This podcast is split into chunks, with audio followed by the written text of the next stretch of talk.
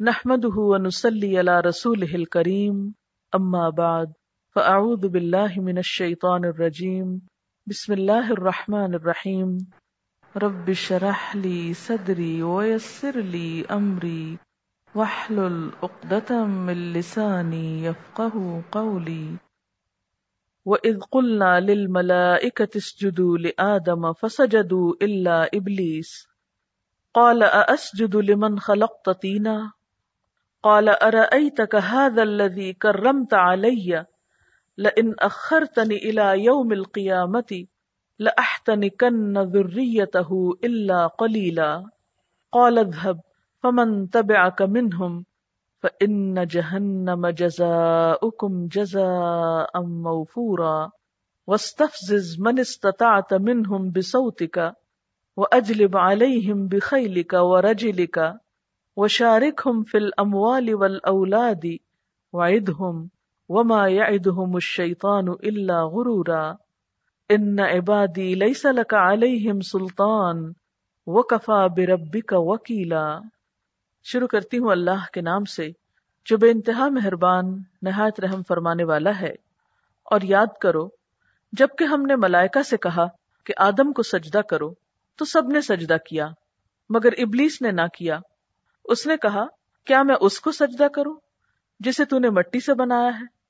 پھر وہ بولا، دیکھ تو صحیح، کیا یہ اس قابل تھا کہ تو نے اسے مجھ پہ فضیلت دی؟ اگر تو مجھے قیامت کے دن تک مہلت دے، تو میں اس کی پوری نسل کی بے کنی کر ڈالوں۔ بس تھوڑے ہی لوگ مجھ سے بچ سکیں گے۔ اللہ تعالیٰ نے فرمایا اچھا تو جا، ان میں سے جو بھی تیری پیروی کریں، تجھ سمیت ان سب کے لیے جہنم ہی بھرپور جزا ہے۔ تو جس جس کو اپنی دعوت سے پھسلا سکتا ہے پھسلا لے۔ ان پر اپنے سوار اور پیادے چڑھا لا۔ مال اور اولاد میں ان کے ساتھ ساجھا لگا اور ان کو وادوں کے جال میں پھانس۔ اور شیطان کے وعدے ایک دھوکے کے سوا اور کچھ بھی نہیں۔ یقیناً میرے بندوں پر تیرا کوئی زور نہ چلے گا اور توکل کے لیے تیرا رب ہی کافی ہے۔ وہ اسکلنا آدم اور جب ہم نے فرشتوں سے کہا، آدم کو سجدہ کرو۔ فسجدو اللہ ابلیس سب نے سجدہ کیا، بس ابلیس نے نہ کیا۔ کالا بولا اسجد لمن خلق تینا کیا میں اس کو سجدہ کروں جسے تو نے مٹی سے بنایا؟ تکبر میں مبتلا ہو گیا۔ کالا شیطان بولا ارا کا کیا تو نے دیکھا؟ حاض الزی کر رمتا علیہ یہ جسے تو نے مجھ پہ فضیلت دی۔ یعنی یہ انسان، لئن اخرتنی الى یوم القیامہ اگر تو نے مجھے مہلت دے دی قیامت کے دن تک، تو میں کیا کروں گا؟ لَأَحْتَنِكَنَّ ذُرِّيَّتَهُ إِلَّا قَلِيلًا میں ضرور قابو میں کر لوں گا اس کی اولاد کو، مگر تھوڑے سے، مگر بہت تھوڑے بچیں گے۔ اس آدم کے بچوں کو ہی پکڑ لوں گا۔ اور آپ کو پتا ہے کہ جب بچے کی ولادت قریب ہوتی ہے، تو شیطان پاس آ کے کھڑا ہو جاتا ہے کہ جو ہی سامنے آئے اس کو چھو اور یہ جو بچہ روتا ہے نا، اس کی وجہ حدیث میں یہ بتائے گی کہ شیطان اس کو ٹھونگا مارتا ہے۔ ڈاکٹر جو کہتے ہیں، کہتے رہے لیکن حدیث میں جو بتایا گیا وہ یہی ہے کہ شیطان اس کو آ کے تکلیف دیتا ہے۔ اس وقت سے پیچھے پڑ جاتا ہے انسان کے۔ اسی لیے والدہ کو، جس کسی کی بھی ڈلیوری ہونی ان سب کو میں پہلے سے نصیحت کری کہ اس وقت کثرت سے آیت الکرسی پڑھیں، تاکہ بھاگ جائے وہاں سے۔ اگر آپ اس حالت میں کنڈیشن میں نہ ہو پڑھنے کی، تو جو آپ کے پاس کھڑے ان کو کہیں کہ پڑھیں۔ تو بہرحال کہتے کہ اس کے بچوں کو ضروریت کو، لَأَحْتَنِكَنَّ، البتہ ضرور قابو میں کر لوں گا، کھا جاؤں گا ضروریت اس کی اولاد کو، اس کے بچوں کو اللہ قلیلا، مگر بہت تھوڑے، بہت کم۔ یہ لفظ جو احتن کرنا ہے، یہ بہت جامع لفظ ہے۔ نون کا ہنا کا ہنا کا اور ہن کا کا لفظی معنی ہوتا ہے کسی چیز کو چبا کر نرم کرنا۔ اور چبا کر نرم کسی چیز کو کس لیے کیا جاتا ہے؟ تاکہ اس کو نگلا جا سکے۔ کسی سخت چیز کو آپ نگل نہیں سکتے۔ تو پہلے آپ اس کو کیا کرتے ہیں؟ چباتے ہیں، نرم کرتے ہیں، پھر اندر لے جاتے ہیں۔ شیطان نے بھی کیا کہا کہ میں کیا کروں گا؟ اس کو کھا جاؤں گا۔ اب یہ کھانا محاورتی معنی ہے، لفظی معنی نہیں ہے۔ اسی طرح تحنیک کہتے ہیں نا گھٹی کو۔ گھٹی نہیں دیتے بچوں کو، اس کو تحنیک بولتے ہیں۔ اور پھر ہونے کا اور ہن کا سبھی بچے کو مہذب بنانا۔ احتناک ہوتا ہے کسی چیز کو پورے کا پورا لے لینا۔ اچھا آپ نے گھٹی کے بارے میں بھی سنا ہوگا، جب بچہ پیدا ہوتا ہے تو اس کو گھٹی دی جاتی ہے۔ نبی صلی اللہ علیہ وسلم کے پاس بچے لائے جاتے تھے، آپ کھجور کو چبا کر، نرم کر کے تو ان کے تالو میں لگاتے تھے، چٹاتے تھے۔ اور اس کا بھی کہا جاتا ہے کہ جو شخص گٹی دیتا ہے، اس کے اثرات ہوتے ہیں بچے کے اوپر۔ ہوتا یہ کہ بچہ بالکل ایک ان ٹچ نئی چیز ہوتا ہے نا۔ تو جو پہلے ہاتھ اس کو لگتے ہیں، جو اس کے زبان کے اندر یا جسم کے اندر انسان کے انگوٹھے سے یا انگلی سے جو ریز جاتی ہیں، وہ اس کی شخصیت پہ اثر انداز ہوتی ہیں۔ اسی لیے کہتے ہیں کہ نیک شخص سے ہمیشہ یا اچھے خصلت انسان سے پہلا ہاتھ لگوانا چاہیے، تاکہ اچھائی جذب ہو انسان کے اندر۔ تو اس نے کیا کہا؟ شیطان نے کہ میں اس کو گھٹی دے دوں گا، پیدا ہوتے ہی اپنے ہاتھ لگا دوں گا۔ یعنی یہ لفظی تفسیر ہے۔ اب لفظی پہ مت جائیں۔ یہ صرف میں اس کی گہرائی تک پہنچنے کے لیے آپ کو یہ بات کر رہی ہوں کہ اتنے تو شاید انتظار میں آپ کی آپ کے ماں باپ بھی نہ تھے جتنا شیطان تھا۔ آپ کے ماں باپ نے کوئی پلاننگ نہیں کی ہوگی کہ بچہ آئے گا پہلے اس کے ساتھ کیا کریں گے ہم؟ کوئی نہیں سوچ کے رکھتا۔ یہ کپڑے ان کے بنانے، خریدنے، وہ شوق ہوتے ہیں لوگوں کو۔ وہ ڈھیروں ڈھیر مال اکٹھا کر لیتے ہیں۔ لیکن کوئی ماں کم ہی پڑتی ہے کہ دینی اعتبار سے بچے کی پیدائش کے بعد مجھے اس کے ساتھ کیا کرنا ہے؟ اسلام کیا بتاتا ہے کہ پیدا ہونے کے فوراً بعد اس کے ساتھ کیا کیا معاملہ کیا جائے؟ ضرورت ہی نہیں شیطان کے حوالے کیا ہوا ہے۔ اب آپ خود سوچیں کہ ہمارا دشمن اتنا ہوشیار ہے کہ وہ اپنے ساتھ ملانے کے لیے کھڑا ہے وہاں۔ پہلے اس کو میں لے لوں گا، میں اپنا بنا لوں گا۔ جاتا ہے کہاں؟ ہمیں ہے کسی کو اللہ کا بنانے یا اپنا اس لیے بنانے کی فکر کہ اس کو اللہ کی طرف لے چلنا ہے؟ ایک ایک پہ نظر رکھے ہوئے۔ اور میں اگر مجھے مہلت مل گئی نا، تو میں اپنے قابو میں کر لوں گا، اپنا بنا لوں گا۔ اسی طرح احتنا کل فرس فرس کہتے ہیں گھوڑے کو گھوڑے کے منہ میں رسی لگانے کے لیے استعمال ہوتا ہے کبھی آپ ٹانگے پہ بیٹھے ہوں تو اس کی جو باغیں لگائی جاتی ہیں یعنی لگام جو لگائی جاتی یعنی میں اس کو لگام دوں گا۔ اچھا جب لگام کسی چیز کی ہاتھ میں آ جائے، گھوڑے کی لگام جب گھوڑا چلانے والے کے ہاتھ میں آ جائے، تو پھر کیا ہوتا ہے؟ وہ اس کو پوری طرح اپنے قابو میں کر لیتا ہے۔ پوری طرح اپنے قبضے میں کر لیتا ہے۔ جدھر چاہتا ہے اس کو موڑتا ہے، جدھر چاہتا ہے اسے جانے سے روک لیتا ہے۔ تو کہتے ہیں کہ میں اس کی اولاد کو لگام لگا لوں گا۔ ایک معنی اس کا یہ ہو گیا۔ احتنا کا کا ایک مطلب ہوتا ہے، کھا کر صاف کر دینا۔ کھا کر صاف کر دینا۔ تو اسی لیے اس کا میں نے ترجمہ کیا تھا کہ میں اس کو کھا جاؤں گا۔ اب شیطان کا یہ کہنا کہ میں اس کو پورا قابو کر لوں گا، کھا جاؤں گا، لگام دے دوں گا اور احتناک کسی چیز کو پورے کا پورا لے لینے کو بھی کہتے ہیں کہ میں اسے پورے کا پورا لے لوں گا، اپنے قبضے میں کر لوں گا۔ اور پھر ضروریت ہو کا لفظ آیا ہے۔ ضروریت چھوٹے بچوں کو بھی کہتے ہیں کہ پیدائش کے وقت ہی شیطان پیدا ہوتے ہی بچے کو تکلیف دیتا ہے۔ اور یہ حدیث میں بھی آتا ہے۔ نبی صلی اللہ علیہ وسلم نے فرمایا ہر انسان کو جب اس کی ماں جنتی ہے، شیطان تکلیف پہنچاتا ہے، مگر مریم اور اس کا بیٹا اس سے محفوظ رہے۔ صحیح بخاری میں ہے، جب کوئی انسان پیدا ہوتا ہے، شیطان اس کے دونوں پہلوؤں میں انگلی چبوتا ہے۔ عیسیٰ ابن مریم اس سے محفوظ رہے۔ شیطان ان کو چبھونے گیا تو پردے میں چبھو دیا۔ یعنی اللہ تعالیٰ نے ایک پردہ حائل کر دیا شیطان اور ان کے درمیان۔ بخاری ہی میں ہے، شیطان ہر بنی آدم کو اس کی پیدائش کے وقت تکلیف دیتا ہے، جس سے بچہ چیخ اٹھتا ہے، مگر مریم اور اس کا بیٹا اس سے محفوظ رہے۔ وہ کیوں محفوظ رہے؟ وہ اس لیے کہ سورت عال عمران میں آپ پڑھ چکے ہیں کہ مریم علیہ السلام کی والدہ نے مریم کی پیدائش کے وقت اللہ سے دعا کی تھی انی اویزها بکا وذریتها من الشیطان الرجیم۔ میں اسے اور اس کی آئندہ نسل کو شیطان مردود کے فتنے سے تیری پناہ میں دیتی ہوں۔ تو آپ کو معلوم ہے فتقبلها ربها بقبول حسن آتا ہے کہ اللہ نے اس عورت کی اس دعا کو عمدہ طریقے سے قبول کر لیا کہ وہ جو نظر ماننا چاہتی تھی اور دینا چاہتی تھی اللہ کی راہ میں ان کو اور شیطان سے بچانا چاہتی تھی تو اللہ نے بچا لیا اور اس وقت بھی اسے محفوظ رکھا۔ امار بن یاسر بھی انہی لوگوں میں سے ہیں جنہیں اللہ نے محفوظ رکھا تھا۔ چنانچہ صحیح بخاری میں ہے کہ ابو دردان نے کہا، کیا تم لوگوں میں کوئی ایسا شخص ہے جس کو اللہ نے اپنے نبی کی دعا سے شیطان سے محفوظ رکھا ہو؟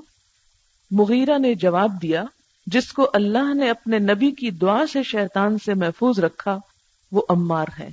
اسی طرح آپ دیکھتے ہیں کہ آپ صلی اللہ علیہ وسلم اپنے نواسوں کو، حضرت حسن اور حسین کو ایک دعا پڑھ کر دم کیا کرتے تھے۔ بکلمات اللہ التامت من کل شیطان وہامت ومن کل عین اللامت۔ تو آپ صلی اللہ علیہ وسلم بچوں کے لیے بھی ایسی دعا پڑھتے تھے جب بچے خود نہ پڑھ سکتے ہوں۔ ایسا دم کرتے تھے ان پر کہ وہ شیطان کے شر سے محفوظ رہیں۔ تو اس میں بھی من شر کل شیطان۔ کیونکہ عموماً جب ہم دیکھتے ہیں کہ بچہ کوئی غلط کام کر رہا ہے، تو ہم کہتے ہیں یہ تو بچہ ہے، معصوم ہے۔ لیکن بات یہ ہے کہ شیطان ان معصوموں کو بھی نہیں چھوڑتا۔ آپ خود تجربہ کریں گے کہ بچہ جب چھوٹا ہوتا ہے، آپ نماز شروع کریں اور بچہ رونا شروع کر دیتا ہے۔ خصوصاً مغرب کی نماز، وقت بہت کم ہوتا ہے۔ میں نے اس چیز کا ذاتی طور پر تجربہ کیا۔ ایک تو اس کی وجہ یہ بھی ہوتی ہے کہ اس وقت اندھیرا ہو رہا ہوتا ہے اور بچے کے لیے گھبراہٹ کا وقت ہوتا ہے۔ لیکن اس کے ساتھ ہی نبی صلی اللہ علیہ وسلم نے یہ بھی فرمایا کہ جب شام کا اندھیرا پھیلنے لگے تو اپنے بچوں کو گھروں میں سمیٹ کر دروازے وغیرہ بند رکھو یعنی انہیں باہر نہ نکلنے دو۔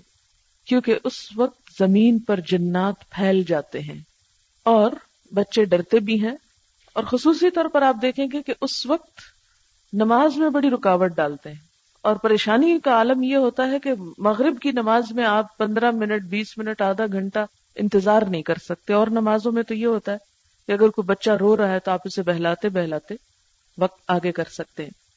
اسی لیے آپ دیکھیں کہ ماں کو یہ اجازت دی گئی کہ وہ نماز کی حالت میں بھی بچے کو اٹھا لے۔ اور اگرچہ نماز میں عمل کثیر جو ہے وہ منع ہے کہ ایسی حرکت نہ کی جائے کہ جو ہلنا، جلنا اور کوئی کام اس سے نماز فاسد ہوتی ہے۔ لیکن بچے کے لیے ماں کو اجازت دی گئی۔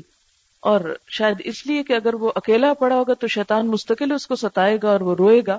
اور اگر ماں اٹھا لے گی اور ساتھ نماز پڑھ رہی ہے تو شیطان جو ہے اللہ کے ذکر کی جگہ سے بھاگنے لگتا ہے تو وہ اس سے محفوظ رہے گا۔ تو ایک تو یہ ہے کہ شیطان ایسا کھلا دشمن ہے کہ وہ پیدا ہوتے ہی پیچھے پڑ جاتا ہے۔ ہم تو آزان بعد میں دیتے نا اس کے کان میں۔ اس کا بھی حکمت اور فلسفہ کیا ہے آزان کا بچے کے کان میں؟ آپ کو معلوم ہوگا، صحیح بخاری میں آتا ہے کہ جب آزان ہوتی ہے تو شیطان بھاگنا شروع کر دیتا اور اتنی دور بھاگتا ہے کہ جہاں اس کے کان میں آواز نہ پڑے یعنی جہاں اسے آواز نہیں آتی، وہاں تک چلا جاتا ہے۔ تو آزان کی آواز ایسی ہے کہ جس سے شیطان گھبرا اٹھتا ہے۔ اب ایک بچہ جو پیدا ہونے کے بعد شیطان کے اثر اور انگلی چبھونے اور تنگ کرنے سے رو رہا ہے، تو اس کا ازالہ کس طرح ہوگا؟ پھر اس کا اتار کس طرح ہوگا؟ یا اس کا اینٹیڈوٹ کہنا چاہیے کس طرح ہوگا؟ اس کے کان میں، ایک میں آزان اور دوسرے میں اقامت۔ اور اس طرح شیطان سے بچے کو ایک طرح سے محفوظ رکھا جاتا ہے۔ اسی طرح پھر یہ جو مصنون دعائیں ہیں بچوں پہ پڑھنے کی، وہ پڑھتے رہنا چاہیے۔ اور بعض اوقات آپ نے دیکھا ہوگا کہ کچھ آوازیں سن کر میوزک وغیرہ کی بچے اچھلنے کودنے لگتے ہیں۔ تو لوگ کہتے ہیں کہ دیکھا، یہ تو انسان کی فطرت میں ہے۔ اور ہر انسان کے اندر اللہ نے استھیٹک سینس رکھی ہے اور اس وجہ سے یہ سب کچھ ہو رہا ہے۔ لیکن اصل میں وہ، وہی شیطانی اثر ہوتا ہے۔ میں آگے چل کے وہ حدیث بھی کوٹ کروں گی۔ لیکن یہاں صرف اتنا بتانا مقصود ہے کہ اس نے پہلے دن یہ عہد کر لیا تھا کہ میں آدم اور اس کی اولاد کو نہیں چھوڑوں گا۔ اسی لیے آپ دیکھیں کہ کبھی بچوں کی تربیت میں غفلت نہ کریں کہ ابھی تو بہت چھوٹے ہیں، ابھی ان کو کیا سکھانا ہے، ابھی ان کے ذہن پہ بوجھ ڈالنا ہے۔ نہیں، جب شیطان اپنا کام کر رہا ہے تو آپ بھی اپنا کام کریں۔ اور شیطان کو بگانے کا بہترین طریقہ کیا ہے؟ اللہ کا ذکر۔ کیونکہ جب اللہ کا ذکر ہوتا ہے تو وہ بھاگتا ہے، وہاں اس کا دل نہیں لگتا، وہ پریشان ہوتا ہے۔ پھر کہا کہ اللہ کلیلا مگر بہت تھوڑے بہت تھوڑے بچیں گے کہ جو اس کے اثر کے نیچے یعنی شیطان کے اثر پہ نہ آئیں یا اس سے بچ جائیں۔ اور اسی لیے میں نے آپ کو بتایا تھا کہ ولادت کے وقت خاص طور پر آیت الکرسی اور کچھ آیات ہیں آداب زندگی ایک کتاب ہے، اس میں بھی وہ آیات لکھی ہوئی ہیں جو اس موقع پہ پڑھی جا سکتی ہیں کہ جس سے بچہ جو ہے وہ شیطان کے اثرات اور شر سے محفوظ رہے۔ اور اسی طرح آپ نے دیکھا ہوگا کہ بسا اوقات بچے بلا وجہ رونا شروع کر دیتے اور روتے جاتے ہیں، اور روتے جاتے ہیں۔ آپ ان کو ہر طرح سے چپ کرانے کی کوشش کرتے ہیں، ان کو دودھ پلاتے ہیں، ان کو کھلاتے ہیں، لیکن اس کے باوجود وہ چپ نہیں کرتے۔ اور ایسے کبھی بھی بچے کا غیر معمولی طور پر رونا سامنے آئے تو ہمیشہ ذہن میں یہ رکھیے کہ اس کا علاج اب دعا ہے، دم ہے، کوئی دوا نہیں۔ عموماً مائیں اس وقت کوئی نیند آور دوا پلانے کی کوشش کرتی ہیں یا کسی اور طرح سے ٹریٹ کرتی ہیں۔ تو اس موقع پر فوراً آیت الکرسی، چاروں کل، اور یہی حضرت حسن حسین پہ پڑھی جانے والی دعا جو ہے، اسے یاد کیا جانا چاہیے۔ اور فوراً بچوں پہ پڑھ کے خود دم کر دیں۔ کیونکہ بہت سی مائیں اس بات کے انتظار میں رہتی ہیں کہ انہیں کسی سیانے کے پاس لے جائیں اور کسی مولانا کے پاس لے جائیں اور وہاں جا کے دم کرائیں۔ جب آپ نے کلمہ پڑھ لیا اور آپ کا بھی اللہ کی ذات پر اتنا ہی یقین ہے جتنا کسی اور کا، تو آپ بلا دم کیوں نہیں کر سکتے؟ اس کے انتظار میں رہتے ہو کہ فلاں سے کروائیں گے۔ ٹھیک ہے، بعض جب انسان خود بیمار ہوتا ہے تو بعض اوقات وہ اس قوت یا اس سارے طریقے سے نہیں پڑھ سکتا۔ مثلا جب میری اپنی طبیعت بہت خراب ہوتی تو میں آیت الکرسی پڑھنا شروع کرتی، پڑھتی ہوں، پھر بیچ میں بھول جاتی ہوں، بیچ میں رک جاتی ہوں۔ پھر بعض اوقات ایک چیز تین تین، چار چار دفعہ پڑھنے پر بھی پوری نہیں کر پاتی، ایک دم غنودگی آ جاتی۔ تو ایسی جب کیفیات ہوں کہ جب انسان وہ پورا کر ہی نہ پائے، تو پھر اس کو واقعی ضرورت ہوتی ہے کہ کوئی بھی اور جو اس کے آس پاس ہے، وہ پڑھ کر اس کو دم کر دے۔ تو اسی طرح بچوں کے اوپر آپ خود کر لیں، کیونکہ بچہ رو رہا ہے نا، اور اس وقت آپ تو نہیں بیمار۔ اور ویسے بھی روٹین میں، صبح شام جب آپ وہ دعائیں پڑھیں گے مصنون اسکار کریں گے، تو پھر اللہ کی طرف سے آپ کو ایک حفاظت حاصل رہے گی۔ اور ایک اور چیز یاد رکھیے کہ جب آپ دین کا کام کرنے لگیں گے، جب آپ اللہ کے راستے میں نکلیں گے، تو اس وقت شیطان سب سے زیادہ آپ کے پیچھے پڑ جائے گا کہ اب یہ شخص میرے لیے خطرہ ہے۔ خطرہ عظیم ہے، کیونکہ کسی بھی شخص کے اپنے ایمان پہ باقی رہنے کا ذریعہ یہ ہے کہ وہ دوسرے کو بتائے۔ اس سے اس کا اپنا ایمان مضبوط ہوتا ہے۔ جب تک آپ خود نماز روزہ کر رہے ہیں، تو ہو سکتا ہے کہ وہ صرف آپ کی نیت خراب کروا دے کسی کسی وقت کہ ہاں لوگ کہیں گے بڑی نمازی ہے، نفل پڑتی ہے تحجد پڑتی ہے۔ تو آپ کے دل میں بڑی ایک تھوڑی سی تکبر کی لہر آ جائے کہ ہاں دیکھا نا، میں دوسروں کے مقابلے میں کتنی اچھی ہوں کہ یہ اور یہ کرتی۔ لیکن جب انسان دوسرے کو بتانے لگتا ہے تو اس وقت اس کا حملہ اور زیادہ شدید ہوتا ہے اور اس کی چالیں اتنی خفیہ ہوتی ہیں کہ بعض اوقات آپ کو محسوس بھی نہیں ہوتی کہ وہ کدھر سے آ رہا ہے۔ قرآن پاک میں سورت حامیم سجدہ میں آتا ہے۔ وہ اما من فوراً اللہ کی پناہ طلب کریں، لاہور پڑھیں، اللہ کا ذکر کریں اور اللہ سے دعا کریں کہ یا اللہ، اس وقت میں تیری پناہ میں آنا چاہتی ہوں۔ تو مجھے اپنی پناہ میں لے لے اور ہر اس شر اور فتنے سے نجات دے کہ جو میرے دین کے راستے میں رکاوٹ بننے والا ہے۔ اور یہ توفیق بھی ہر ایک کو نہیں ہوتی کہ اس کو پتا چل جائے۔ یہ توفیق کس کو ہوتی ہے؟ اللہ کے خاص بندے جب شیطان ان پہ حملہ آور ہوتا ہے ازا مسم طائف من الشیطان تذکرو فاذا هم مبصرون کہ جب شیطان کا کوئی خیال، کوئی حربہ ان پہ آتا ہے تزک کرو تو ہوش میں آ جاتے ہیں۔ یہ شیطانی کام ہے۔ کیونکہ شیطان ہمیں یہ سوچنے بھی نہیں دینا چاہتا کہ ہم اس کو کسی وقت بلیم ہی کریں، نام بھی لیں۔ کیونکہ بہت سارے لوگوں نے اس طرح کی حجتیں نکالی ہوئی ہیں۔ کارے بد خود کرے اور لانت پڑے شیطان کو۔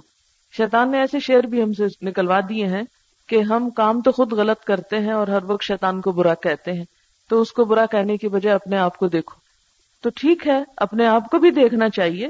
لیکن اس کے وسوسے اور اس کی چالوں سے بھی آگاہ رہنا چاہیے، کیونکہ اللہ تعالیٰ نے اس کو ہمارا دشمن کہا ہے اور دشمن بھی صرف دشمن نے ادوم مبینہ کہا ہے۔ دشمن کھلم کھلا۔ آپ اس سے بھلا کیسے بے نیاز ہو سکتے ہیں؟ اور کیسے آپ کہہ سکتے ہیں کہ میں تو خود غلط کام کر رہی ہوں اور میرے پیچھے شیطان کوئی بھی نہیں ہے۔ شیطان تو بہت اچھا ہے، وہ میرے پیچھے نہیں آ سکتا۔ لہذا ایسی صورت میں انسان کو محتاط رہنے کی ضرورت ہے۔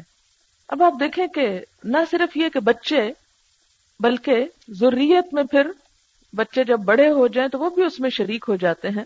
اور چونکہ اس نے ایک چیلنج کیا ہے انسان کو، تو انسان کو بھی محتاط رہنا چاہیے۔ سب سے پہلا اس کا کام یہ ہوتا ہے کہ انسان کو شرک میں مبتلا کرے۔ اور جب انسان شرک میں مبتلا ہو جاتا ہے تو اس کا سارا مسئلہ حل ہو جاتا ہے۔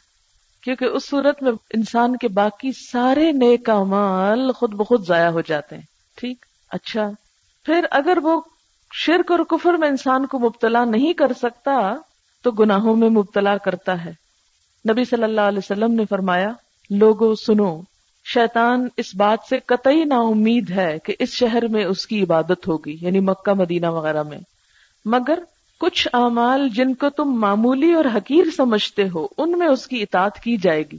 یعنی یہاں رہ کے بھی لوگ غلط کام کریں گے اور وہ اسی سے خوش ہوگا کہ میں ان کے اندر شرک تو نہیں ڈال سکا، کفر تو نہیں پیدا کر سکا، لیکن ان کے لیے گناہوں کو چھوٹا کر دیا ہے۔ یہ چھوٹی سی بات ہے، کوئی بات نہیں، یہ کر لو، اس سے کچھ نہیں ہوتا۔ یعنی اس کا اگلا حربہ کیا ہے؟ انسان کے اندر گناہوں کی خواہش پیدا کرے۔ پھر اگر انسان گناہوں سے رک جاتا ہے تو اس کو اطاعت نہیں کرنے دیتا۔ مثلا آپ کوئی غلط کام نہیں کر رہے، لیکن آپ کو دل نہیں کر رہا نماز پڑھنے کو، دل نہیں کر رہا صدقہ کرنے کو، تو اب یہ بھی شیطان کا حربہ ہے کہ آپ غلط نہیں کر رہے، لیکن نیکی بھی نہیں کرنے دے رہا۔ تو جہاں سستی آئے اور نیکی کرنے کو دل نہ چاہے، یا نیکی میں شک ڈال دے، کیونکہ عموماً وہ نیکی سے کس طرح روکتا ہے؟ کہ نیکی کو مشکوک بنا دیتا ہے۔ مشکوک کیسے بناتا ہے؟ جیسے وضو کرتے وقت وسوسہ ڈال دیتا ہے کہ وضو صحیح نہیں ہوا، پاک ہی نہیں ہو تم۔ جو پاک ہی نہیں تو نماز کیا پڑھو گے؟ پھر اسی طرح نماز میں نماز بھلواتا ہے۔ دل نہیں لگنے دیتا نماز میں۔ خوشی و خزو میں کمی کرتا ہے۔ پھر انسان کہتا ہے، جب نماز میں خوشی و خزو ہی نہیں، تو ایسی نماز کا کیا فائدہ؟ اور انسان مطمئن ہو کے نماز چھوڑ دیتا ہے۔ کہیں قرآن میں یہ نہیں لکھا کہ لوگوں اگر خوشو خزو نہ ہو، نماز میں تو کبھی نماز نہ پڑھنا۔ بہت سارے لوگ اس لیے نماز نہیں پڑھتے کہ میں پڑھتی ہوں تو بہت ہی اچھی پڑھتی ہوں، ورنہ ایسی نماز کا میرے خیال میں کوئی فائدہ نہیں۔ تو یہ ایک شیطان کی چال ہے۔ پھر اسی طرح اللہ تعالی کے کسی بھی حکم کی مخالفت کرنا، اسے اپوز کرنا، آرگیو کرنا، یہ بھی شیطان کا ایک حربہ ہوتا ہے۔ کہ انسان کہتا ہے، اس حکم میں تو مجھے کوئی فائدہ نظر نہیں آتا، کوئی اس کی حکمت نہ سمجھ نہیں آتی، کوئی اس کا مقصد سمجھ نہیں آتا۔ تو پھر انسان اس چیز کو چھوڑ دیتا ہے۔ اچھا اب آپ دیکھیں، اس میں ایک اور چیز بھی ہوتی ہے کہ دین کی مخالفت نہ آپ دیکھیں کہ ہمارے ہاں اکثر مجلسوں میں لوگ بیٹھ کر دین والوں کی برائیاں کر رہے ہوتے ہیں۔ ہاں فلاں شخص ویسے تو اسلامیات پڑھاتا ہے، لیکن اس کا اخلاق ایسا اور ایسا ہے۔ فلاں شخص قرآن پڑھاتا ہے، لیکن وہ یہ اور یہ غلط کام کرتا ہے۔ ہر مجلس میں بیٹھ کے اس طرح کے تذکرے کرنا۔ وہ قرآن تو پڑھتا ہے، فلاں حقوق ادا نہیں کرتا۔ یہ سب بھی شیطان کے وسوسے ہیں۔ وہ کس لیے ڈالتا ہے؟ تاکہ کوئی اور قرآن پڑھنے، پڑھانے، نماز پڑھنے، کوئی صدقہ خیرات کرنے کی ہمت ہی نہ کرے۔ یعنی اتنا بدگمان کر دیا جائے نیکی سے، نیک کاموں سے، کہ کوئی شخص اس کی کوشش ہی نہ کرے۔ پھر اسی طرح یہ ہے کہ جسمانی اور ذہنی طور پر ایزا دیتا ہے۔ ایک آرٹیکل فاؤنٹین میگزین میں چھپا تھا کہ ڈاکٹر اس بات پر ریسرچ کر رہے ہیں کہ بعض جسمانی بیماریاں دراصل روحانی بیماریاں ہیں۔ امریکہ میں شاید کچھ پادریوں نے موٹاپے کا علاج کیا کہ کچھ مریض ایسے ہیں کہ جو کھانا کھاتے ہیں مگر وہ بھوکے رہتے ہیں اور وہ کھاتے چلے جاتے ہیں، کھاتے چلے جاتے ہیں اور جس کی وجہ سے ان کا جسم بہت زیادہ بڑھ جاتا ہے۔ انہوں نے تورات میں سے پڑھا اور ان لوگوں کا بغیر کسی دوا کے صرف روحانی علاج کیا اور مریض ٹھیک ہو گئے۔ کیا پتا چلا کہ وہ دراصل یعنی اس کو اگر ہم اسلامکلی انٹرپریٹ کریں، تو جیسے نبی صلی اللہ علیہ وسلم نے فرمایا کہ شیطان ہر اس کھانے میں شریک ہو جاتا ہے جس پر اللہ کا نام نہیں لیا جاتا۔ تو پھر جب وہ شریک ہے اور آدھا وہ کھا گیا، ہوں وہ آپ کے اندر ہی بیٹھ کے کھائے جا رہا ہے۔ تو آپ کی بھوک کہاں سے ختم ہوگی؟ اسی وجہ سے بہت سے لوگ کہتے ہیں کہ ہم سب کچھ کھاتے ہیں مگر طاقت ہی نہیں ہے۔ وہ کیوں نہیں ہے؟ اس لیے کہ اللہ کا نام نہیں اس پہ لیا جا رہا۔ نہ پکاتے وقت، نہ کھاتے وقت۔ لہذا اس کا جو اصل جوہر یا قوت کی چیز ہے اس کے اندر، وہ انسان کو لگتی ہی نہیں، انسان تک پہنچتی ہی نہیں۔ وہ شیطان اپنا حصہ لے جاتا ہے۔ کیونکہ وہ اگلی آیت میں آتا ہے نا وہ شارک ہم فلم والی اولاد اس میں مزید اس بات کی وضاحت ہوگی۔ پھر اسی طرح یعنی جسمانی بعض بیماریوں کا سبب بھی وہی ہوتا ہے۔ بعض لوگوں کے جسم اس طرح ہوتے ہیں کہ اس میں اس کا اثر رسوخ زیادہ ہوتا ہے، وہ اثر زیادہ قبول کر لیتے ہیں۔ اچھا پھر اسی طرح روحانی طور پر کمزور کرتا ہے انسان کو، غمگین کر کے، خوف و حراس کا شکار کر کے، وسوسوں میں مبتلا کر کے، تباہمات میں مبتلا کر کے، اسے غمگین رکھتا ہے۔ جیسے آتا نا اشیتان یا کم الفقرا شیطان تم سے فقر کا، محتاجی کا وعدہ کرتا ہے کہ دیکھو تم محتاج ہو جاؤ گے۔ اللہ کی راہ میں دینے لگے ہو، مت دو، خود فقیر ہو جاؤ گے۔ اچھا اس کے علاوہ جب انسان سوتا ہے، تو سونے میں بھی روحانی اذیت دیتا ہے۔ بسا اوقات آپ دیکھیں گے کہ آپ کو سوتے ہوئے جسم کے اوپر ایک بوجھ پڑتا محسوس ہوگا۔ اور یوں لگے جیسے آپ کو کندھے پکڑ کے تو آپ کو پریس کر رہا ہے۔ اور آپ بڑی مشکل سے اپنے آپ کو سنبھال پاتے ہیں۔ یہ بھی دراصل جن شیطان ہوتا ہے۔ اور اس کی وجہ یہ ہوتی ہے کہ آپ آیت الکرسی اور اللہ کا ذکر کیے بغیر سو جاتے ہیں۔ نبی صلی اللہ علیہ وسلم نے سونے کے طریقے میں کیا فرمایا تھا کہ آپ محبت تعین پڑھ کے ہاتھوں پہ دم کر کے پھر پورے جسم پہ پھیرتے تھے تاکہ شیطان کا اثر نہ ہو جسم پر۔ ایک حفاظتی لیئر مل جائے انسان کو۔ اب اگر یہ باتیں کوئی عام انسان کہتا تو ہم کہتے ہیں کیا سپرسٹیشن ہیں؟ کیا ایسی باتیں، کہانیاں سنا رہے لیکن یہ سب کچھ خود نبی صلی اللہ علیہ وسلم نے فرمایا اور اس وقت تک جتنی باتیں میں آپ کو بتا رہی ہوں قرآن اور سنت ہی سے دلیل لا رہی اس لیے شیطان آپ کو اس موضوع پر سوچنے بھی نہیں دے گا، کیونکہ اس کے حملے انہی راستوں سے ہیں۔ انہی راستوں سے وہ تسلط پاتا ہے، قابو پاتا ہے۔ تو ان عادتوں کو جب تک ہم تبدیل نہیں کریں گے، اپنے کھانے کی، سونے کی اور چیزوں کی تو وہ اپنا حصہ جو ہے وہ لگاتا رہے گا، شریک ہوتا رہے گا۔ پھر روحانی طور پر اس کا ستانا خواب کی شکل میں بھی ستانا ہے۔ جیسے کہ میں نے سورت یوسف کے شروع میں آپ کو خواب کا بتایا تھا، صحیح بخاری میں ہے کہ نبی صلی اللہ علیہ وسلم نے فرمایا، اگر کوئی شخص ایسا خواب دیکھے جو اس کو پسند ہو، تو وہ اللہ کی طرف سے ہے۔ اسے چاہیے کہ اس پر اللہ کا شکر ادا کرے اور خواب لوگوں سے بیان کر دے۔ اور اگر کوئی ناپسندیدہ خواب دیکھے تو وہ شیطان کی طرف سے ہے۔ اسے چاہیے کہ اللہ کی پناہ مانگے اور خواب کسی سے بیان نہ کرے کیونکہ اس سے کوئی نقصان نہیں پہنچتا۔ اسی لیے برا خواب دیکھنے پر جو دعا سکھائی گئی ہے تو وہ بھی کیا ہے؟ اس میں بھی شیطان ہی کا ذکر آتا ہے کہ اس کے شر سے اور اس کے فتنے سے اللہ میں تیری پناہ میں آتا ہوں۔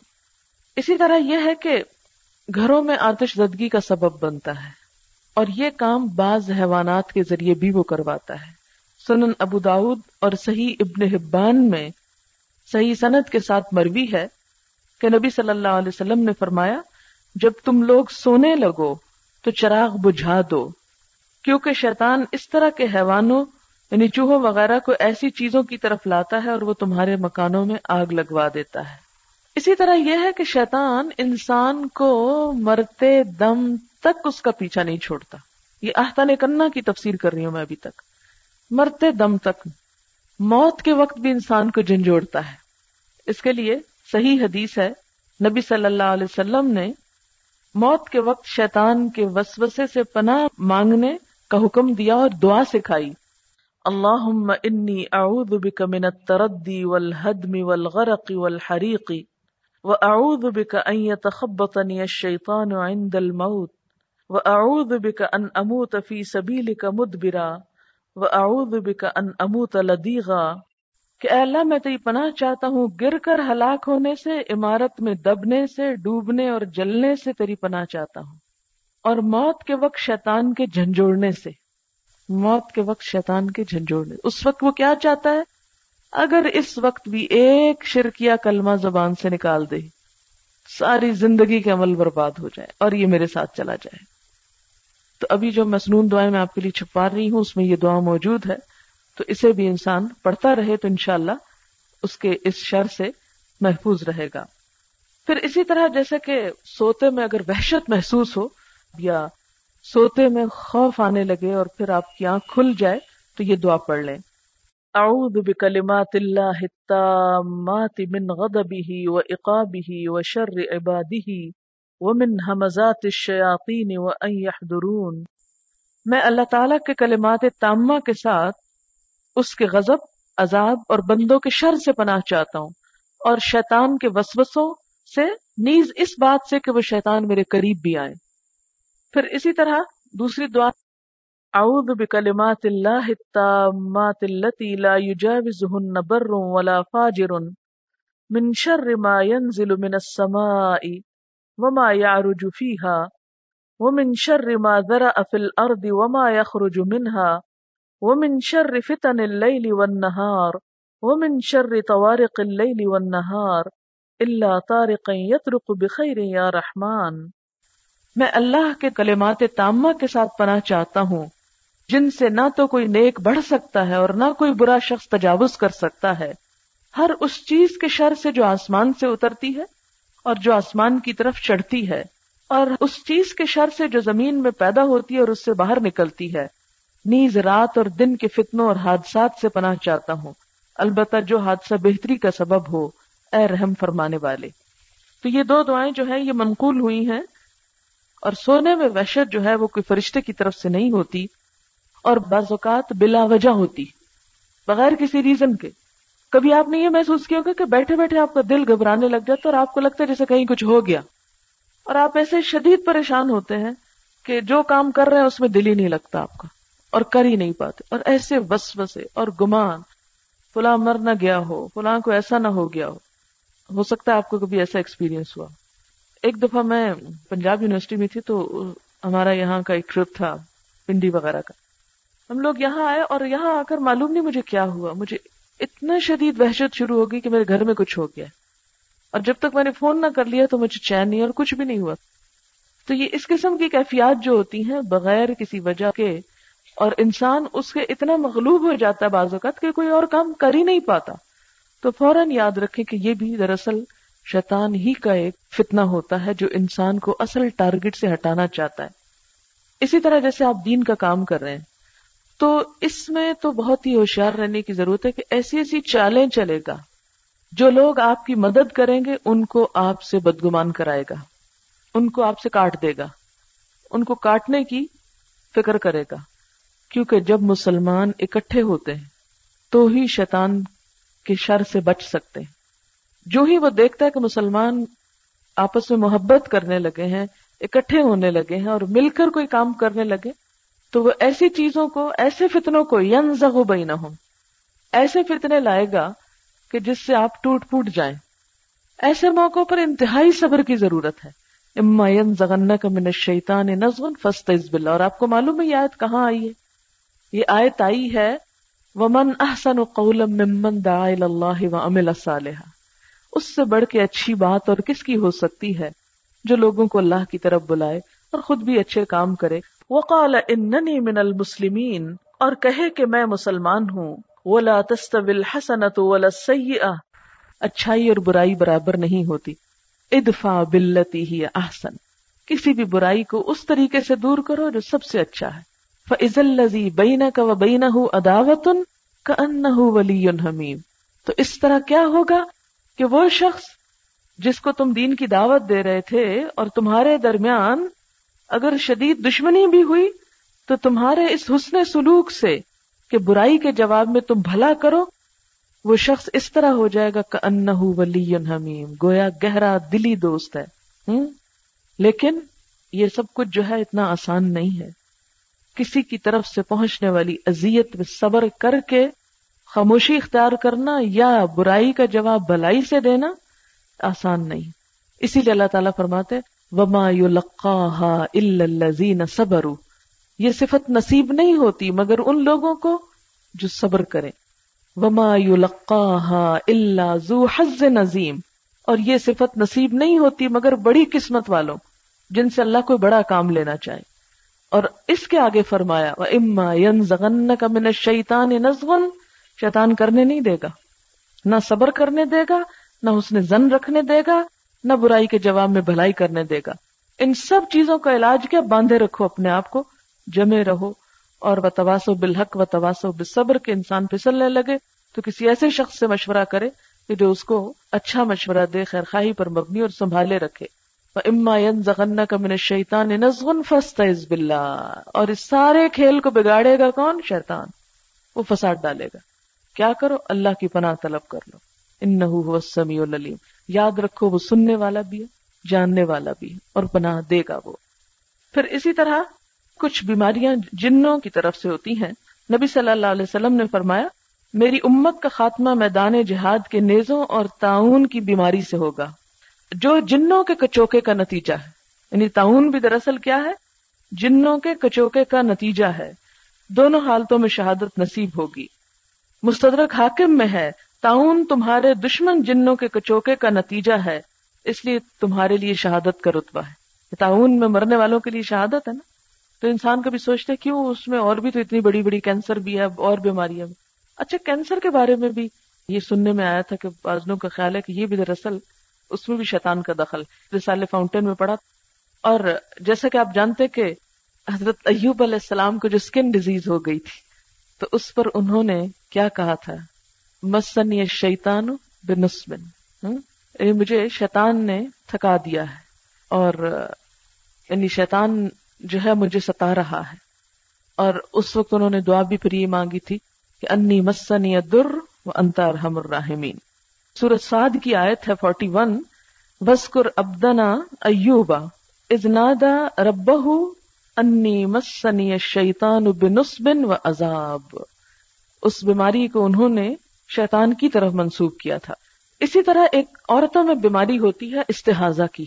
ایک ہوتا نا حیض، جس کو پیریڈز آپ کہتے ہیں منسٹریشن اور ایک ہے استحاظہ استحاظہ ایسی بیماری ہوتی ہے کہ عورت کو بلیڈنگ ختم نہ ہو پیریڈز کے بعد بھی، اور جاری رہے۔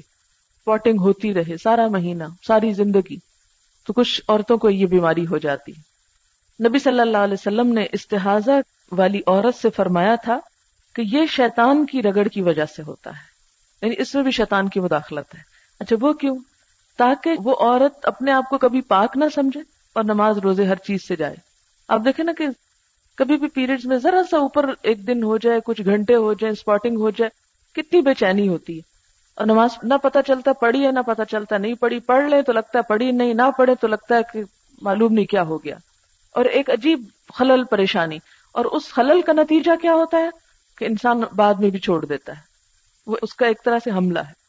لہذا شیطان جو ہے، وہ انسان کے ساتھ ساتھ ہے اور پھر اسی طرح آپ دیکھیں کہ آسیب کی شکل میں، جنات کی شکل میں، کیونکہ شیطان کا من الجن، اصل میں اس کی اصل جو ہے وہ جنوں سے ہے۔ تو بعض اوقات کچھ لوگوں کے اوپر جن کا سایہ بھی ہو جاتا ہے۔ اور یہ بھی ایک حقیقت ہے کوئی مذاق کی بات نہیں۔ اور اس کے بارے میں بھی ہم دیکھتے کہ قرآن میں جو سود خور کے بارے میں آتا ہے نا الزین یا کلون ربا لا یقومون اللہ کما یقوم الزی تخبت شیطان من المس کہ جو لوگ سود کھاتے ہیں، ان کا حال اس شخص جیسا ہو جاتا ہے جس کو شیطان نے چھو کے باؤلا کر دیا ہو یا تخبت خبتی بنا دیا ہو۔ تو جب جن کا اثر ہوتا ہے انسان کسی کے اوپر تو اس کے اوپر کیا ہوتا ہے؟ ایک خبت ہو جاتا ہے، ایک پاگل پن کا سا دورہ پڑ جاتا ہے، بہکی بہکی باتیں کرنے لگتا ہے۔ انسان اپنے ماحول اور حالات اور عقل کی باتیں چھوڑ کر بے عقلی کی باتیں کرنے لگتا ہے۔ اب اس چیز کو قرآن میں تسلیم کیا گیا۔ تبھی تشبیح دی نا۔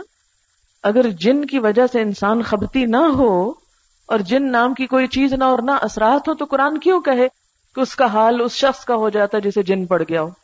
تو اس سے پتا چلتا ہے کہ بعض اوقات جنات انسانوں کے اوپر کنٹرول کرنا چاہتے ہیں، ان کے اوپر حاوی ہو جاتے ہیں، حائل ہو جاتے ہیں۔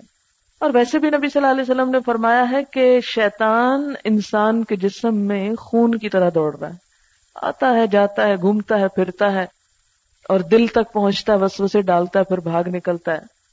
امام احمد بن حنبل کے صاحبزادے عبداللہ کہتے ہیں، میں نے اپنے والد سے کہا کچھ لوگ کہتے ہیں کہ جن آسیب زدہ کے جسم میں داخل نہیں ہوتا۔ والد نے جواب دیا، بیٹا، یہ لوگ جھوٹ کہتے ہیں۔ سچ یہ ہے کہ جن ہی انسان کی زبان سے بات کرتا ہے۔ بعض اوقات جب کسی کو جن پڑ جاتا ہے، تو وہ انسان بولنے لگتا ہے اور دراصل وہ انسان خود نہیں بول رہا ہوتا اور جن بول رہا ہوتا ہے اس کے اندر۔ آواز انسانوں جیسی ہوتی ہے، لیکن جو باتیں اس کی بہکی بہکی اٹھ پٹانگ آگے پیچھے کی ہو رہی ہوتی ہے وہ سینسیبل آدمی نہیں کر رہا ہوتا۔ اور اس چیز سے ڈرنا نہیں چاہیے، نہ گھبرانا چاہیے۔ یہ میں اس لیے کہہ رہی ہوں کہ عموماً اگر کسی شخص کو ہم دیکھیں کہ اس کا یہ حال ہو گیا تو ہم ہاں ہاں کر کے پیچھے بھاگ جاتے ہیں کہ کہیں ہم کو بھی نہ پڑ جائے۔ یا ہم خوف زدہ ہو جاتے ہیں، یا پریشان ہو جاتے ہیں، ہاتھ پاؤں پھولنے لگتے ہیں، جسم سے جان نکلنے لگتی ہے تو پتہ نہیں کیا چیز ہو گئی ہے یہ۔ اس سے کیوں پریشان ہو رہے ہیں وہ تو آپ کے اپنے جسم میں بھی دوڑ رہا ہے۔ اب بتائیں۔ جسٹ لائک نارمل اسے نارملی ٹریٹ کریں۔ اور اگر آپ ڈر کے بیٹھ گئے تو جن کو پتا چل جائے گا آپ ڈر رہے ہیں، اس کو چھوڑ کے ہو سکتا ہے۔ آپ کے پیچھے آ جائے اس لیے جن سے نبٹنے کا سب سے آسن طریقہ یہ ہے کہ وہ آپ سے کمتر مخلوق ہے، کمتر۔ یہی تو بےچارا کہہ رہا ہے ہاض الزی کرم علیہ یہ جسے تو نے مجھ پہ عزت دی ہے، مجھ پہ فضیلت دی ہے۔ یہی تو جھگڑا تھا۔ یہی تو جھگڑے کی بات ہوئی۔ اور آپ نے اس کی برتری تسلیم کر لی، تو پھر آپ پہ کیوں نہ حملہ آور ہو اس لیے ہمیشہ یاد رکھیے، کبھی اندھیرے میں جاتے ہوئے مت ڈرے اگر خیال آئے ڈرنے کا، تو آپ کہیں کہ جس سے میں ڈر رہی ہوں، میں اس سے زیادہ طاقتور ہوں۔ اور اس سے زیادہ اللہ نے مجھے فضیلت دی ہے۔ اس لیے میں کسی چیز سے نہیں ڈر۔ اور جب آپ یہ کہیں گے تو آپ دیکھیں گے آپ کے اندر ایک ایسی قوت آئے گی جو واقعی آپ کا ڈر نکال دے گی۔ میرے والد اپنا ایک قصہ سناتے ہیں کہ وہ جب پڑھنے جایا کرتے تھے بچپن میں، تو ان کو صبح کے وقت بہت ارلی دور جانا ہوتا تھا، تو بہت ارلی اٹھتے تھے۔ یعنی اذانوں سے پہلے انہیں اپنا سفر شروع کرنا پڑتا۔ یہ انہوں نے خود مجھے اپنا واقعہ سنایا۔ جب ہم بچپن میں ڈرتے تھے نا کہ ہائی جن آ گیا اور جن نے یہ کر دیا، کرتے تھے ڈرنے کی ضرورت نہیں۔ دیکھو میں جب چھوٹا تھا نا، تو جن سے اس طرح نبٹتا تھا۔ بعض اوقات میں جا رہا ہوتا تھا۔ تو پیچھے نا مجھے اپنے کسی کے چلنے کی آواز آ رہی ہوتی تھی اور وہاں کوئی نہیں ہوتا تھا اور پھر بعض اوقات آوازیں آنے لگتی تھی ہمیں بھی ساتھ لے چلو، ہم نے جانا ہے، کبھی عورت کی آواز، کبھی مرد کی آواز۔ تو میں نیچے سے ایک پتھر اٹھا کے اور پیچھے پلٹ کے کہتا تھا، چلے جاؤ یہاں سے۔ اور پھر ختم ہو جاتا تو کچھ بھی نہیں ہوتا تھا۔ اگر انسان اگلے دن آنا چھوڑ دے یا ڈر کے بیٹھ جائے یا ادھر ہی بے ہوش ہو کے گر جائے، تو ظاہر ان کی تو موج ہو گئی، جو وہ کرنا چاہتے تھے، آپ نے کروا دیا ان سے۔ جو پچھلے الہدا میں ہم رہتے تھے، تو وہاں کچھ لڑکیوں کو اسی طرح کی کچھ اثرات نظر آئے کہ جیسے وہ بہکی بہکی باتیں کرتی۔ میں ان دنوں عمرے پہ گئی ہوئی تھی، پندرہ دن۔ پیچھے انہوں نے وہ شوشے لگائے۔ اور جس دن میں آئی، اس دن کے بعد کوئی چیز ہی وہاں محسوس نہ ہوئی۔ اچھا پھر ایک دفعہ ایسے ہی ہوا کہ تھوڑا سا اس قسم کی بات مجھے سننے میں آئی۔ مجھے آ کے بتاتے، فلان لڑکی یوں بات کر رہی ہے۔ تو میں کہتی کہ اس کو سمجھاؤ یا کرو۔ کیونکہ میں خود براہ راست سامنے نہیں آنا چاہتی تھی کہ اس کو سمجھاؤ، اس کے ساتھ یہ کرو، اس کے ساتھ وہ کرو۔ اچھا وہ ہوا یہ، وہ ایک دن بولنے لگ گئی کچھ۔ اور بولتے بولتے وہ جن اپنا نام بولنے لگ گیا اور پھر ایک نیا افسانہ شروع ہو گیا اور لڑکیاں اس سے بات پوچھنے لگ گئیں۔ اچھا جب جن نے یہ کہا کہ میں تو کلاس میں بھی جاتا ہوں اور سب سبق سنتا ہوں اور اس قسم کی بات ہے اور وہ لڑکی جو بول رہی تھی جن کی آواز میں، وہ اچھی بلی سمجھدار لڑکی تھی، ایسا نہیں کہ لیکن اس کو مجھے محسوس ہوا اچھا دو تین دن تو میں نے انتظار کیا، اس کے بعد میں نے سب کو اکٹھا کیا۔ وہ ڈانٹ پہ لائی کہ ہوش آ جائے۔ اور میں نے کہا کہ خبردار، آج کے بعد کسی نے یہ شوشا چھوڑا اور یہ کہا اور اس قسم کی حرکتیں۔ اور اس کے بعد بالکل ٹھیک ہو گیا۔ کچھ بھی باقی نہ رہا۔ تو یہ ہم اس طرح کے ہچ ہچ کر کے ان کو دعوت دیتے ہیں کہ ہم انتظار میں آؤ، ہمیں کچھ کرو۔ ایک شغل کے طور پر۔ ابن تیمیہ کہتے ہیں احمد بن حنبل نے جو بات کہی وہ مشہور و معروف ہے۔ جن انسان پر سوار ہوتا ہے اور انسان ایسی زبان میں بات کرنے لگتا ہے جو سمجھ میں نہیں آتی۔ اس کے جسم پر اتنی مار پڑتی ہے کہ اگر کسی اونٹ کو مارا جائے تو اس کے بدن پر نشان پڑ جائے۔ اس کے باوجود اس شخص کو پٹائی کا احساس نہیں ہوتا۔ یہ میرے خود چشم دید واقعہ ہے کہ ایک شخص کو میرے والد نے مارا تھا ہمارے سامنے ہی اور اتنا مارا تھا کہ انسان وہ مار برداشت نہیں کر سکتا۔ لیکن جب وہ جن چلا گیا اور اس کے بعد جس کو مارا تو گیا تو مجھے تو پتہ ہی نہیں۔ کچھ بھی نہیں اسے ہوا۔ بہرحال، پھر یہ کہ نہ اس گفتگو کا جو اس نے اپنی زبان سے کی، وہ کہتے میں نے تو یہ بات نہیں کی۔ آپ مجھے کیوں یہ بات کہہ رہے ہیں؟ آصیب زدہ شخص کبھی تو دوسرے انسانوں کو گھسیٹتا ہے، کبھی جس چیز پر وہ بیٹھا ہوتا ہے، اس کو کھینچنے، پھاڑنے لگتا ہے۔ کبھی دیو ہیکل مشینوں کو ایک جگہ سے دوسری جگہ منتقل کر دیتا ہے۔ اس کے علاوہ اور بھی بہت سی حرکتیں کرتا ہے۔ جو شخص اس کا بچشم خود مشاہدہ کرے گا اس سے معلوم ہو جائے گا کہ جو چیز انسان کی زبان سے بات کر رہی ہے اور ان چیزوں کو الٹ پلٹ کر کے رکھ دیتی ہے، وہ انسان کے علاوہ کوئی اور مخلوق ہے۔ وہ انسان نہیں۔ ابن تیمیہ رحمہ اللہ مزید کہتے ہیں کہ ام مسلمین میں کوئی بھی اس بات کا منکر نہیں تھا کہ جن آصف زدہ شخص کے جسم میں داخل ہوتا ہے۔ یہ سب یہ مانتے ہیں ائمہ، علماء کرام۔ جو اس کا انکار کرے اور یہ دعویٰ کرے کہ شریعت اس کو نہیں مانتی، وہ شریعت پہ تومت لگاتا ہے۔ شرعی دلائل میں کوئی ایسی بات نہیں ملتی جس سے اس کی تردید ہوتی ہو۔ علامہ نے مزید کہا کہ جن لوگوں نے آصیب زدہ کے جسم میں جن کے داخل ہونے کا انکار کیا ہے یعنی جو یہ کہتا ہے کہ جن انسان کے اوپر نہیں آتا یا نہیں آ سکتا، وہ موتزلہ ہیں۔ یعنی اس دور میں کچھ ایسے لوگ تھے کہ جو دین کی بات باتوں کا انکار کرتے تھے۔ تو انہوں نے کہا کہ یہ وہ لوگ ہیں۔ پھر اسی طرح یہ ہے کہ یہ پانی پہ اپنا تخت بچھاتا ہے۔ وہاں سے اپنے فوجی دستے روانہ کرتا ہے لوگوں کے پاس بہکانے کے لیے۔ اور اس کے نزدیک سب سے معزز وہ ہوتا ہے جو سب سے بڑا فتنہ گر ہو۔ اور خصوصی طور پر شیطان اس اپنے کارندے کو سب سے زیادہ چاہتا ہے جو شوہر اور بیوی کے درمیان جھگڑا پیدا کر کے آئے۔ مسلم احمد میں کہ نبی صلی اللہ علیہ وسلم نے ابن سعید سے کہا، تمہیں کیا نظر آتا ہے؟ اس نے کہا، سمندر کی سطح پر ایک تخت نظر آتا ہے جس کے ارد گرد بہت سارے سانپ ہیں۔ نبی صلی اللہ علیہ وسلم نے فرمایا، ابن سعید نے صحیح کہا، وہ ابلیس کا تخت ہے۔